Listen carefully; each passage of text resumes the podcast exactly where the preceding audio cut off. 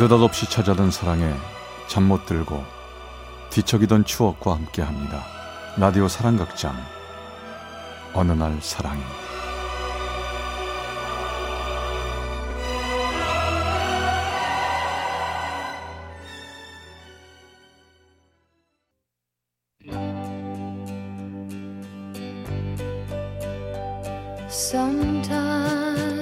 사랑의 체험수기 어느 날 사랑이 제 60화 긴 인연의 끝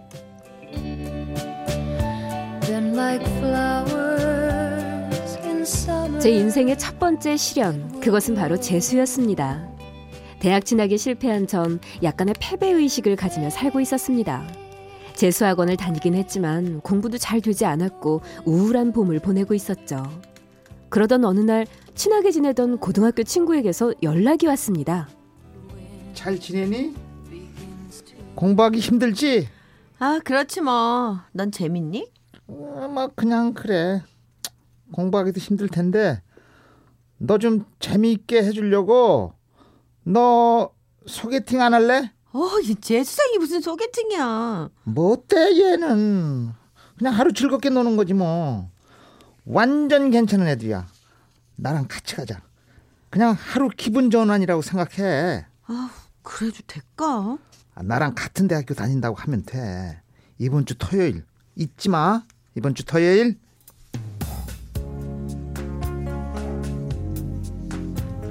친구의 말처럼 기분 전환 삼아 나간 소개팅. 전 그 순간만큼은 재수생이 아닌 대학생이 되어 소개팅을 즐기고 있었습니다. 그중 유난히 제 눈길을 끄는 사람이 하나 있었는데요. 그도 저에게 호감을 갖는 것 같았습니다. 우린 자연스럽게 커플이 되었고 데이트를 즐겼죠. 전 1학년 때 미팅 거의 안 하다가 2학년이 되고 오랜만에 한 건데 하길 잘한 것 같아요. 저 연락처 물어봐도 돼요? 네? 미팅 해봤자 뭐 별거 없어서 별로 안 했었는데 이렇게 괜찮은 분 만날 줄 몰랐습니다. 연락하고 싶어요. 저도 싫진 않았습니다. 아무리 따져봐도 나보다 훨씬 괜찮은 그 남자. 하지만 쉽게 연락처를 알려줄 수 없었습니다. 제가 재수생이라는 사실을 털어놓기 싫었거든요. 어, 그, 그냥 학교로 연락하세요. 그럼 되잖아요. 아, 아, 아. 네, 그럼 연락할 테니 꼭 연락 주세요. 기다릴게요. 그때만 해도 미팅을 하고 나면 친구들끼리 마음에 드는 사람들끼리 학교 학과로 학보라는 걸 주고받는 게 남녀 학생 간의 유행이기도 했습니다. 그후그 사람의 연락으로 우리 관계는 계속 이어지게 되었는데요. 그 사람을 알수록 그 사람이 끌렸지만 쉽게 마음을 열지 못했죠. 그건 저의 마지막 자존심이었는지도 모릅니다. 얘얘 그 사람 너한테 완전 반했나 봐 매주 학보에 편지에 어유 히 부럽다 넌 어때 그래서 아, 뭐 나도 좋긴 한데 부담스러워. 내가 재수생이라는 거 알면 싫어하지 않을까? 야 그런 게 어딨어 자꾸 만나서 좋아지게 되면 사랑으로 다 극복할 수 있는 거야 괜히 괜찮은 남자 놓치지 말고 잘 만나봐 친구의 말에 전 용기를 갖고 그를 만나기 시작했죠. 우린 정말 너무나 잘 맞았습니다. 먹는 것도 좋아하는 것도 비슷했고 정말 하루하루가 꿈만 같았어요. 하지만 속 시원히 그에게 나의 솔직한 상황을 털어놓을 순 없었습니다. 저는 점점 공부에 소홀해졌고 다시 본 대입 시험에 또 떨어지고 말았습니다. 앞이 캄캄했죠. 하지만 이런 괴로움과 고통조차 좋아하는 그 사람에게 털어놓을 수 없다는 현실이 안타까웠습니다. 그러던 어느 날 집에 있는데 그에게 전화가 왔습니다. 어, 웬일이야? 연락도 없이? 난 너희 학교 앞이야. 너 어딨어? 내가 깜짝 놀래주려고 왔지. 뭐? 학교라고? 저, 저 잠시, 잠시만, 잠시만 기다려요. 전 정신없이 학교 앞으로 뛰어나갔습니다. 언제 왔어요, 오빠? 아니, 온다면 미리 온다고 말을 하지. 깜짝 놀래주려고 그랬지. 니네 학교 구경 좀 하자. 어? 전 너무 당황했습니다. 재수를 하고 또 시험에 떨어지고 이젠 정말 털어놔야 한다는 생각이 들었죠. 더 이상은 숨길 수가 없을 것 같았습니다. 저기 학교는 나중에 보고 오빠 우리 바다 보러 갈래? 바, 바다? 아니, 갑자기 무슨 바다? 어, 나 갑자기 바다가 보고 싶다. 가까운 곳이라도 가자. 부탁이야. 전 그와 함께 인천 월미도로 갔죠. 전 모래사장에 앉아 바다를 바라보다 모래 위에 이렇게 썼습니다. 미안해. 미안해? 아니 뭐가 미안해? 너 나 말고 바람이라도 핀 거야? 뭐가 미안하다는 거야? 남자가 멍한 표정으로 절 바라봤죠. 나 속인 게 있어. 나 오빠한테 거짓말했어. 거짓말을 했다고? 사실 나 대학생 아니고 나 재수생인데 이번 시험에서도 또 떨어졌어. 이젠 삼수생이 되겠지? 정말? 아니, 그게 사실이야? 어. 근데 일부러 그런 건 아니고 속여서 미안해. 그 남자의 얼굴에 실망하는 표정이 보였죠. 저의 마음은 점점 더 어두워져 갔습니다. 대학생이든 재수생이든 그게 뭐가 중요해? 너 나 사랑한 거 아니었어? 조금이라도 날 사랑했다면 솔직했어야 되는 거 아니야? 미안하다고 했잖아.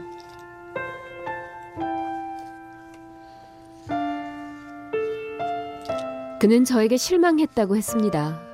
내가 속인 것보다 솔직하지 못한 게 자기를 진짜 좋아한 게 아니라는 거였죠. 그 후 그에게선 연락이 없었습니다. 친구에게 들으니 그는 휴학하고 군대를 갔다고 하더군요. 그 후 전 모든 걸 잊기 위해 다시 공부에 매진했고요. 삼수 생활이 시작됐죠. 결국 전 대학에 들어가게 되었고 늦었지만 대학 생활을 하며 열심히 공부했고 취직도 했습니다. 하지만 웬일인지 예전처럼 남자에게도 관심이 없었고 남자친구도 생기지 않았죠. 에이, 뒤늦게 공부한다더니 너 그렇게 공부 평생 하면서 살래? 그러다 금방 노처녀 된다. 노처녀 되면 되는 거지 뭐. 나 남자한테 관심 없어. 아 여자가 왜 남자한테 관심이 없다 그려? 너 이상해진 거 아니지? 그러지 말고 앞으로 엄마가 선짜리 주선할 테니까 그냥 꼬박꼬박 나가기라도 해봐. 서른 넘기면 막 선도 안 들어온다. 아 몰라 몰라. 나 귀찮단 말이야. 하지만 전 부모님의 등살에 어쩔 수 없이 주말마다 선을 보러 나가야 했죠. 그날도 선을 보기 위해 한 호텔 커피숍에 들어갔습니다. 서로의 이름만 알고 찾아간 자리. 그냥 차나 한 잔 마시고 어떻게 빠져나올까 핑계를 궁리하고 앉아 있었는데 웬 한 남자가 저에게 다가왔습니다. 저 혹시 기- 김은주 씨? 아, 네 맞는데요. 그런데 그 사람은 왠지 낯이 익은 얼굴이었어요. 그렇습니다. 그 사람은 제가 재수 시절 대학생이라고 거짓말을 하고 만난 그 사람이었어요. 어 혹시나 했는데 맞네. 그 김은주. 정말 오랜만이에요. 이- 이렇게도 만나네요. 야 진짜 이렇게 만나네. 어? 아니 잘 지냈어요? 아니 저 여지껏 애인도 없이 선보러 다니는 거예요? 그쪽도 사정은 저랑 마찬가지잖아요. 그는 여전히 멋졌습니다. 우린 즐겁게 얘기를 하고 저녁도 먹고 헤어졌죠. 하지만 왠지 그를 다시 만날 수는 없었습니다. 내 젊은 날의 치부를 아는 사람이어서 그럴까요? 아니면 한번 헤어진 사람에 대한 미련을 갖고 싶지 않아서일까요? 전 그냥 한 번의 인연으로 생각하고 잊고 지내고 있었습니다. 그런데 며칠 후 그 사람이 회사 앞으로 찾아왔습니다. 술이나 한잔해요. 제가 살게요. 술이요?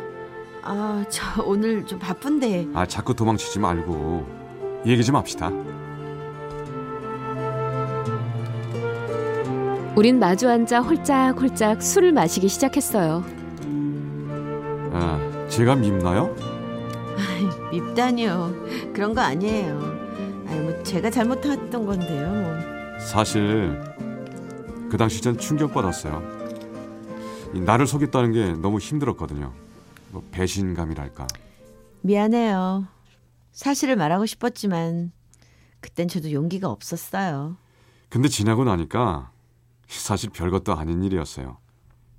내가 철이 들었다면 잘 넘길 수도 있었을 일일 텐데 근데 중요한 건 그 후로 은주 씨를 제가 잊은 적이 없어요.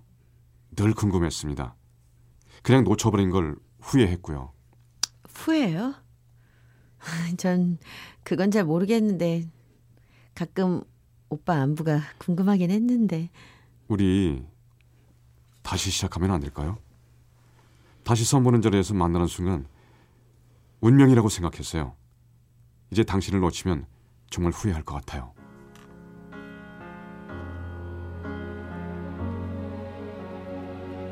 우린 그렇게 다시 사랑하게 되었습니다. 내 나이 서른 살, 그 사람 나이 서른한 살. 그렇게 10년 후 만난 우린 얼마 후 결혼을 했고 아이 낳고 잘 살고 있습니다. 인연이란 뭘까요? 정말 만날 사람은 다시 만난다는 사실. 전 그걸 믿게 되었어요. 그리고 그 인연에 감사하며 오늘도 하루하루 잘 살고 있습니다.